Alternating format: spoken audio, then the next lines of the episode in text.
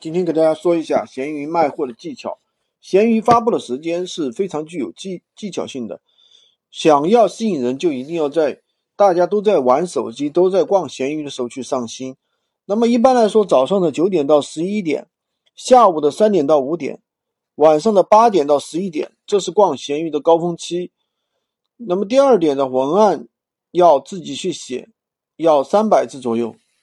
想卖好的产品，一定要写好产品的一个文案，比如说它的特性、它的一些规格、它的一些转卖理由，这些这些东西都是比较能够打动人的。第二点就是我们的标题，标题的话是特别重要的，这是别人能搜到你的一个基础。我们一般的话，主张大家去直接去抄猫店或者是多多店的一些标题，或者去抄闲鱼排名第一流量的一个标题。当你发布的商品，别人搜索你的标题，如果包含他想要搜索的词，那就能够命中你的商品。所以说，标题的话要尽量包含热搜词，把标题的三四个字去写满。第三个呢，就是图片啊，图片是别人了解你商品的基础，你最好可以用自己的原图。如果你自己拍不好的话，千万不要用自己的原图，或者是买家的图。那实在不行的话，就用买家秀。你是不会拍，肯定会有其他人会拍，对吧？在多多里面有很多的行家、行家号啊，行家号他们拍的图片的话，就是非常不错的。第四点的话，就是保持活跃性。闲鱼的话，保持你的账号的一个活跃度是很重要的一个因素。那么，怎么样保持活跃度呢？就是比如说，你经常的去浏览闲鱼。经常的，比如说去签到，每天去做这个签到，对吧？都是保持活跃度的一个很好的一个方法。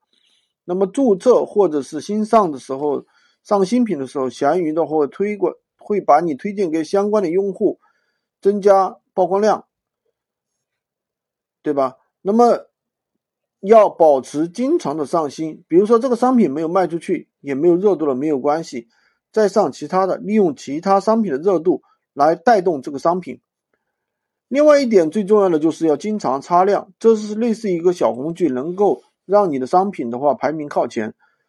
擦亮的话，每天只能用一次，就是一键擦亮。如果你想让你的排名继续靠前，就可以用编辑再重新发布，我们也称为二次擦亮这样一个方法，让你的商品处于搜索的一个前列。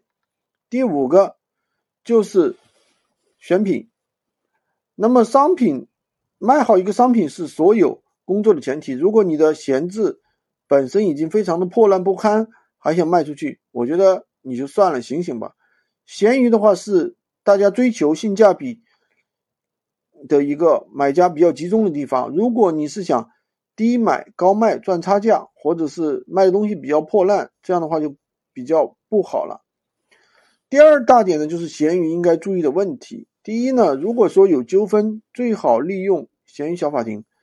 当卖家拒绝买家的退款申请之后，可以进入退款详情页面申请调解。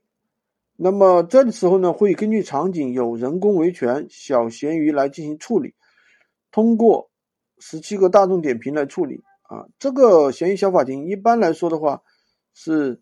买家卖家各办的一个法庭，他们的评价标准完全是基于我们提供的一些图片、聊天记录，或者说我们提供自己提供的一些资料。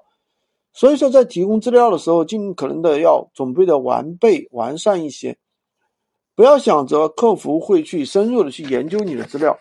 所以，我们要把我们的一些信息标清楚，比如说个人用品拆后不退不换。